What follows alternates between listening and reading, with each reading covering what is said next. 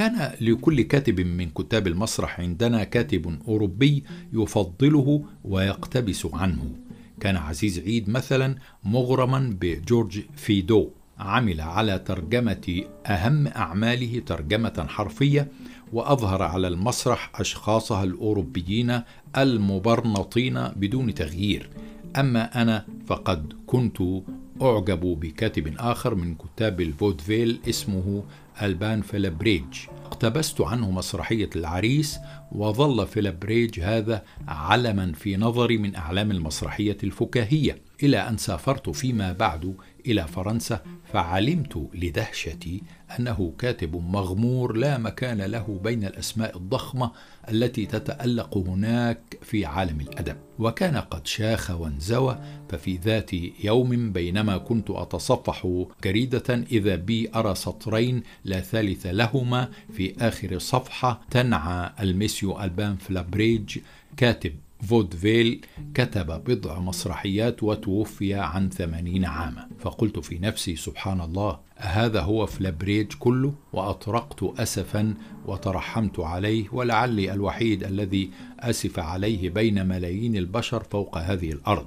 تلك كانت مرحلة الكتابة المسرحية في مصر، أما مرحلة التأليف الفعلي فإنها لم تبدأ عندي على نحو جاد إلا بعد سفري إلى أوروبا والارتشاف من منابع الثقافة الحقيقية والتكوين الحقيقي لبنيتي الفكرية. لكن العجيب في أمري مع ذلك أني في باريس لم أواصل السير في هذا الخط الذي اتبعته في مصر. خط الفكاهة والفودفيل والأوبريت والمسرحية الجماهيرية عامة. لقد كانت كل هذه الأنواع لم تزل قائمة في فرنسا فيما يسمى مسارح البولفار الذي يماثل يومئذ عندنا شارع عماد الدين بملاهيه ومسرحياته وكتابه المسؤولين على ناصية النجاح أمام الجماهير الواسعة. فإن الذي حدث هو أني زهدت في هذا الفن السهل ولم يغرني نجاحه الهين المضمون.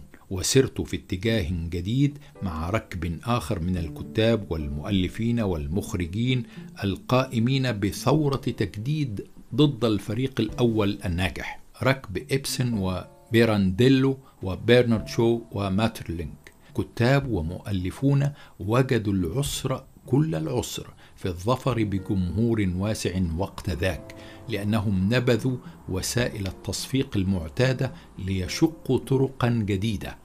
وإذا كانوا قد انتصروا بعد ذلك فبفضل جماعات من المثقفين ما وهنوا وما يئسوا من التبشير بفنهم ولم أرهم ينتصرون في ذلك الوقت وقت وجودي بباريس في تلك الفترة بل رأيتهم في مرحلة جهادهم المستميت. رأيت إبسن يمثل في مسرح صغير أمام جمهور قليل ولأيام معدودات ورأيت مسرحية سانت جون أو جان دارك أحدث مسرحيات بيرنارد شو تمثل لأول مرة في باريس أمام جمهور قليل من المشاهدين نصفهم لا يفهم لها رأسا من ذنب. ولم يجرؤ على تقديمها في باريس يومئذ إلا الممثل والمخرج الروسي الجريء جورج بيتوييف. وقد قام فينا قبل رفع الستار يعلن ويحذر طالبا منا الصبر قائلا تلك الجملة التي لم أزل أذكرها.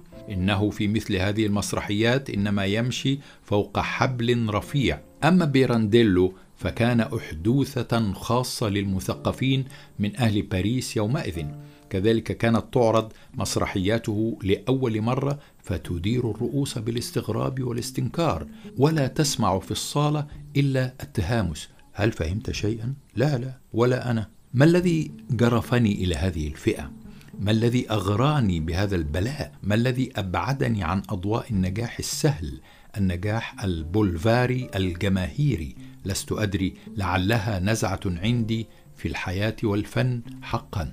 أراني أختار أحيانا الطريق الصعب الذي يتعذر معه النجاح وأترك الطريق المألوف المعروف المؤدي حتما إلى نجاح مضمون. ولعلها أيضا النزعة العقلية الفكرية عند والدي. قد وجدت أخيرا البيئة الصالحة لظهورها في هذه المذاهب المسرحية الجديدة القائمة على الفكر. ربما ومع ذلك فإن هذا الاتجاه عندي لم يجد صعوبة في أن يستقر داخل بيئتنا الأدبية. فالبيئة في بلادنا كانت فعلا مستعدة لتقبله وقد أحسنت بالفعل استقباله في حين أن البيئة المسرحية كانت لا تزال في واد آخر. وخاصة بعد عودتي من الخارج. فقد اختفت حتى المترجمات الجيدة وخضع المسرح المصري وقتئذ إلى تيارين اثنين التيار الإضحاكي والتيار الإبكائي. وكان لابد إذن من تيار ثالث هو التيار الثقافي.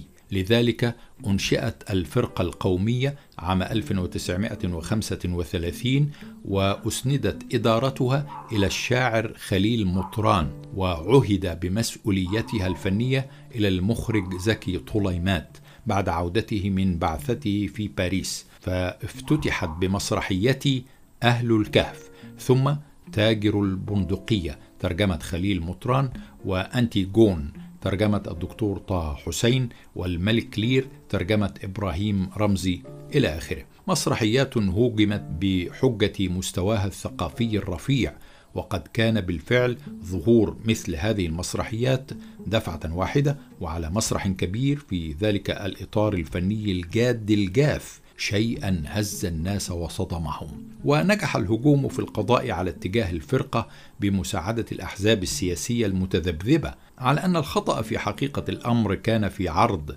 مثل هذه المسرحيات العسيرة على جمهور واسع من البداية دفعة واحدة وهو ما لم يحدث حتى في أوروبا نفسها. وكان الواجب عرضها على مسرح طليعي خاص حددوا عدد مقاعده ورواده من المثقفين. ولو أن هذا حدث منذ ذلك التاريخ واستمر المسرح الطليعي الصغير في ركن هادئ بعيدا عن العواصف حتى رسخ وتطور على مدى تلك الأعوام الطويلة وتولدت فيه بيئة مسرحية جادة ممثلة للتيار الثقافي الذي قصدناه بمؤلفيها ومخرجيها وممثليها وجمهورها لكنا اليوم في وضع آخر. ولكانت مسارح الجماهيرية الكبيرة نفسها منذ مدة طويلة تطورت وصارت في مستوى آخر. ولكننا جعلنا المعركة في ميدان أوسع مما ينبغي وفي مواجهة الجماهير التي اعتاد أكثرها أنواع المتعة السهلة التي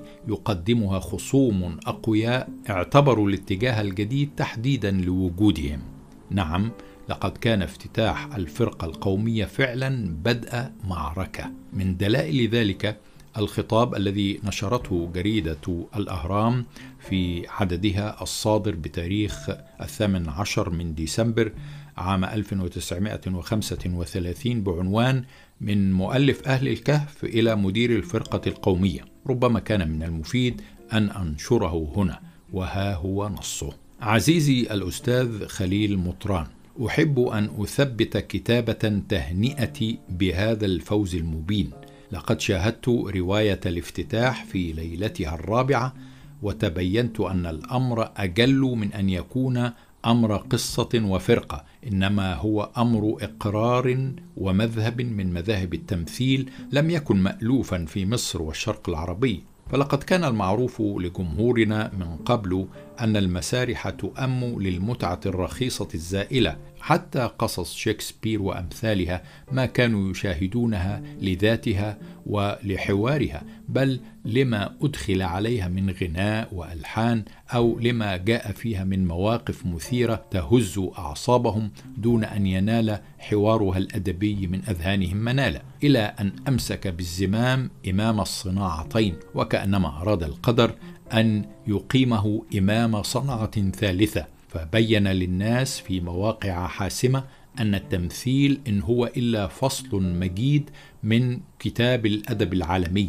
نعم لقد كانت موقعة. لا بيني أنا وبين الجمهور كما قال صديقنا الدكتور طه حسين في جريدة الجهاد ولكنها بينك أنت وبين المذهب السابق البائد للتمثيل. وقد كان لك النصر وبانتصارك انتصر الفن الحقيقي.